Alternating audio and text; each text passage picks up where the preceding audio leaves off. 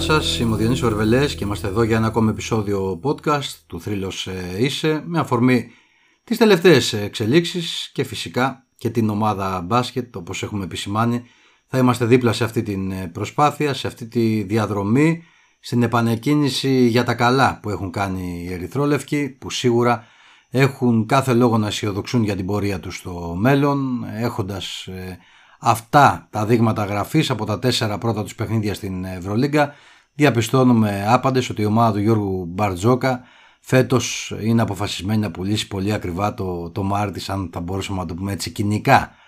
Τι έχουμε δει, μια ομάδα που πλέον έχει πολύ διαφορετική ενέργεια, μια ομάδα που έχει μεγάλη θέληση, μια ομάδα που θυμίζει τον Ολυμπιακό που όλοι μας ε, γνωρίσαμε σε πολλές χρονιές, που αρνείται να χάσει, αν κρίνουμε από το ξεκίνημα του αγώνα με την Ζαλγκύρης, μια ομάδα η οποία μάλιστα έχει εξελιχθεί σε κακό δαίμονα για τους Ερυθρόλευκους, δεν είναι ψέμα αυτό. Βλέποντας λοιπόν την αρχή του μάτς, εμένα στο μυαλό μου ήρθαν ε, παιχνίδια της περσινής χρονιάς που ο Ολυμπιακός δεν μπορούσε να αντιδράσει, δεν μπορούσε να γυρίσει πίσω από σχετικά μεγάλες διαφορές γιατί όταν σου φεύγουν 12 και 14 ε, πόντους οι αντίπαλοι σε αυτό το επίπεδο σημαίνει ότι κάτι έχουν κάνει και αυτοί καλά μετά τα δικά σου έτσι, αρνητικά στοιχεία στο παιχνίδι. Ο Ολυμπιακός όμως είχε υπομονή και στο τέλος κατάφερε να χτίσει και μια διαφορά 15 πόντων έχοντας σε πολύ καλό βράδυ και τον Κώστας Λούκα αλλά και τον ε, Λαρετζάκη ο οποίος νομίζω ότι κερδίζει όλο τον κόσμο που βρίσκεται στο σεφ και αξίζουν πολλά. Μπράβο σε όλους αυτούς που στήριξαν όλο αυτό το διάστημα. Σε αυτό το μήνυμα που περνούσε και σε ορισμένους δεν άρεσε το περιβόητο μέχρι τέλους. Όλοι έχουμε δει τις ε, εξελίξεις, το τι έχει συμβεί και νομίζω ότι και οι αδερφοί Αγγελόπουλοι έχουν κάθε λόγο να αισθάνονται δικαιωμένοι μετά από όλες αυτές τις ε, εξελίξεις στον χώρο του μπάσκετ. Ο Ολυμπιακός έχει επιστρέψει, είναι εδώ και δείχνει ότι στην Ευρωλίγκα θα κυνηγήσει μεγάλα πράγματα. Εγώ δεν θα βιαστώ να μιλήσω για Final Four από τώρα, αλλά αυτό το οποίο με ικανοποιεί, αυτό το οποίο βλέπω και μου αρέσει στον Ολυμπιακό είναι ότι σε κάθε παιχνίδι Μπαίνει μέσα για να δώσει τον καλύτερο του εαυτό, για να δείξει ότι είναι αποφασισμένος να πάρει την ε, νίκη και να χτίσει ένα όσο το δυνατόν καλύτερο ρεκόρ για να μπει στην οχτάδα, κάτι το οποίο με βάση τα στοιχεία που έχουμε δει την εικόνα της ομάδας κάνει κάθε φίλο του Ολυμπιακού να πιστεύει ότι αυτό θα υλοποιηθεί. Είναι νομίζω για μένα ο πρώτος στόχος της χρονιάς να είναι Ολυμπιακός στην ε, οχτάδα, να μπορέσει στη συνέχεια να διεκδικήσει τη συμμετοχή του στο Final Four. Δεν το φωνάζουν οι Ερυθρόλευκοι, δεν το λένε δυνατά αλλά νομίζω ότι αυτοί που παίζουν και αυτοί που κοουτσάρουν μαζί με αυτούς που διοικούν γνωρίζουν τις δυνατότητες αυτής της ε, ομάδας. Και μάλιστα εκτιμώ ότι αυτό που βλέπουν και πολύ περισσότερο αυτοί που γνωρίζουν καλύτερα το άθλημα είναι ότι αυτός ο Ολυμπιακός έχει και περιθώρια βελτίωσης, μπορεί να δείξει περισσότερα πράγματα ακόμη στην ε, πορεία και να γεμίσει με ακόμη μεγαλύτερο ενθουσιασμό τον κόσμο του. Ο κόσμος γουστάρει γιατί βλέπει μια ομάδα που βγάζει ενέργεια, μια ομάδα που όπως σας είπα και στην αρχή του podcast αρνείται να χάσει, θα παλέψει σκληρά. Στη Βαρκελόνη είναι μοναδική της ήττα και αυτή στο σουτ που δεν μπήκε του Κώστας Λούκα. Ο Λούκας κόντρας Ζαλγκύρης ήταν καλός με εξαιρετικά ποσοστά ευστοχίας. Αυτός είναι καλύτερα να βγει μπροστά και να είναι ένας από τους πρωταγωνιστές αυτής της ε, ομάδας. Μπράβο σε όλο τον κόσμο που πήγε στο στάδιο ειρήνης και φιλίας. Δεν ήταν και εύκολο λόγω της κακοκαιρίας. Το λέω γιατί Υπήρχαν και οι σχετικές οδηγίες, μην ξεχνάμε ότι απαγορεύτηκε και μία μέρα νωρίτερα η κυκλοφορία στο ποτάμι εκεί στη Λεωφόρο Κηφισού.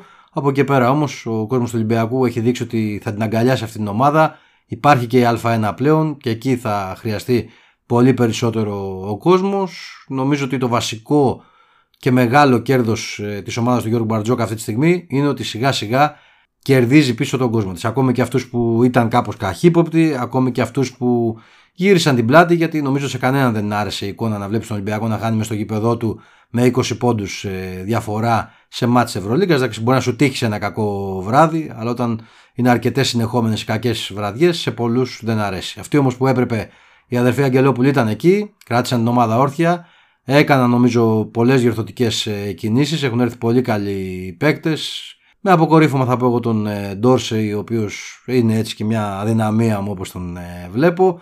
Μου αρέσει πολύ το στυλ του και το γεγονός ότι μπορεί να δώσει πολλά στον Ολυμπιακό και δείχνει μάλιστα να έχει προσαρμοστεί και με το καλημέρα.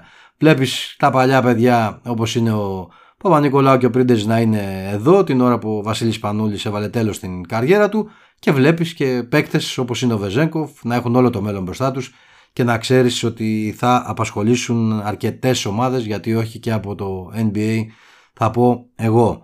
Να ευχηθούμε να έχουν όλοι οι παίχτες ε, υγεία, αυτό είναι το βασικό, η ομάδα να έχει όσο δυνατό λιγότερα προβλήματα γιατί και τα προηγούμενα χρόνια δοκιμάστηκε πολύ σε αυτό το κομμάτι και να καταφέρει να υλοποιήσει τους στόχους της παιχνίδι με παιχνίδι, έτσι θα το βλέπει, νομίζω πως οι αρμόδιοι το γνωρίζουν καλύτερα και έτσι θα συνεχίσει και η ομάδα στην συνέχεια για να καταφέρει να μπει αρχικά στην Οχτάδα και φυσικά μεγάλο στόχο να γυρίσει και στην Ελλάδα και να κατακτήσει το πρωτάθλημα. Πάμε και στις εξελίξεις με την ομάδα ποδοσφαίρου. Δοκιμάζεται την Κυριακή στα Γιάννενα. Ένα αμφισβήτητα δύσκολο παιχνίδι, ωστόσο το μήνυμα της ε, ημέρας, εκτός βέβαια και της ζήτησης που υπάρχει και της παρουσίας του κόσμου που θα έχουμε την ερχόμενη Πέμπτη στη Φραγκφούρτη με τον Ολυμπιακό να δοκιμάζεται απέναντι στην Άιντραχτ, ήταν η ανακοίνωση της Παε Ολυμπιακός σχετικά με την ομάδα Β, όπου ο Γιάννης Μανιάτης και ο Γιώργος Ανατολάκης επιστρέφουν στην ε, ομάδα από άλλο πόστο για να είναι δίπλα σε αυτά τα νέα παιδιά σε παιδιά που παρακολουθούνται από την πρώτη ομάδα, που παρακολουθούνται από τον Πέντρο Μαρτίνς και τους συνεργάτες του και ανα πάσα στιγμή μπορεί να ανεβάσει για να βοηθήσουν την πρώτη ομάδα. Νομίζω ότι η παρουσία του Μανιάτη και του Ανατολάκη σημαίνουν πάρα πολλά. Έγραψα και ένα άρθρο στο Γαύρος GR χαρακτηρίζοντας τη μεγάλη μαγκιά του Βαγγέλη Μαρινάκη γιατί για μένα με τέτοιες κινήσεις αποδεικνύεις ότι δεν είσαι απλά πρόεδρος σε μια ομάδα. Αποδεικνύει αυτό που λέμε ότι έχει αγάπη για τον Ολυμπιακό, έχει καψούρα για τον Ολυμπιακό, δεν την έχει κρύψει ποτέ ο ίδιος και με τέτοιες κινήσεις δείχνει πολλά. Με τον Γιώργο Ανατολάκη έχω μια επαφή, μάλιστα πριν από λίγες ε, ημέρες είχαν βάσει στα social media μια φωτογραφία μαζί του και είχα πάρει πάρα πολλά μηνύματα από αρκετό κόσμο και φίλους του Ολυμπιακού και όχι μόνο στα social ε, σχετικά με ένα θέμα που είχε προκύψει και μια κριτική που δέχτηκε και την όλη αναπαραγωγή που έγινε λες και ήταν ντροπή να δουλεύει κανείς στη σημερινή κοινωνία. Και αυτό το οποίο Όλοι μου έλεγαν, περισσότεροι για την ακρίβεια, ήταν ότι καλό θα ήταν παιδιά σαν τον Γιώργο να είναι μέσα στην ε, ομάδα, να είναι κοντά στον Ολυμπιακό και αυτό όπως ε, είδατε συνέβη μέσα σε λίγες ημέρες γιατί το αποφάσισε αυτός που τρέχει τον Ολυμπιακό, ο Βαγγέλης Μαρινάκης. Ξέρει τι έχει δώσει τον Ολυμπιακό, δεν τον έχει προλάβει ως ποδοσφαιριστή, ήταν άλλης εποχής ο Γιώργος, έχει προλάβει τον Γιάννη Μανιάτη σαν ε, ποδοσφαιριστή, έζησε μαζί του μεγάλες στιγμές ο Ολυμπιακός, ο Γιάννης που ήταν και αρχηγός της ομάδας και αυτός γυρίζει για να δώσουν τα φώτα τους στα νέα παιδιά, για να είναι δίπλα στα νέα παιδιά με το μήνυμά τους, με τη συμπαράστασή τους, με αυτά που έχουν ζήσει στο ποδόσφαιρο τόσα χρόνια και μπορούν σίγουρα να τους ε, μεταφέρουν και γιατί όχι να δούμε και μια βελτίωση σε αυτό το κομμάτι από όλα αυτά τα παιδιά. Αυτός είναι ο στόχος άλλωστε της ομάδας Β. Για όσοι δεν το έχουν καταλάβει, ο Ολυμπιακός δεν πάει να πάρει πρωτάθλημα, δεν κερδίζει άνοδο η ομάδα Β.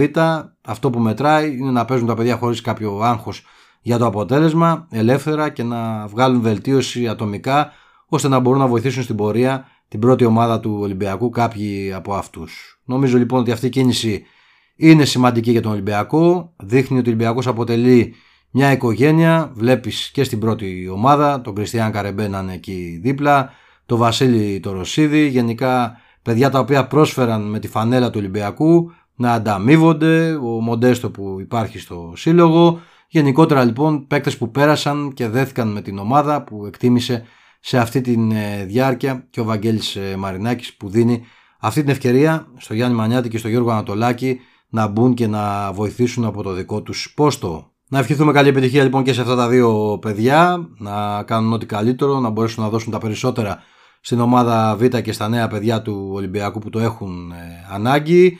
Μαζί θα τα πούμε με νέο βίντεο μετά τον αγώνα με τον Πας Γιάννενα και τις επόμενες ημέρες με αρκετά βίντεο και σχολιασμό και από τη Γερμανία με το ταξίδι μας εκεί για τον αγώνα του Ολυμπιακού με την Άιντραχ Φραγκφούρτης. Να είστε καλά, σας ευχαριστώ για αυτή την ακρόαση, αυτό το επεισόδιο. Μην ξεχνάτε να γράφετε συνδρομητές εδώ στις πλατφόρμες για τα podcast και στο Spotify, στην Google, στην Apple, στο Anchor αλλά και φυσικά στο κανάλι μας στο YouTube, στο Θρύλος ε, Είσαι, όπου μπορείτε να κάνετε subscribe και εκεί για να ενημερώνεστε για τα νέα βίντεο που ανεβαίνουν. Άλλωστε και όλα τα podcast ανεβαίνουν και σε μορφή βίντεο για να μπορούν να τα βλέπουν φίλοι του Ολυμπιακού και θυμίζω φυσικά και την προσφορά για το δεύτερο βιβλίο. Στο www Είσαι. Στην boutique του Ολυμπιακού αλλά και στα βιβλιοπολία Public μπορείτε να βρείτε το βιβλίο. Θρύλος Είσαι 46 πρωταθλήματα έχεις. Σας ευχαριστώ και πάλι, να είστε καλά, υγεία να έχουμε και προχωράμε.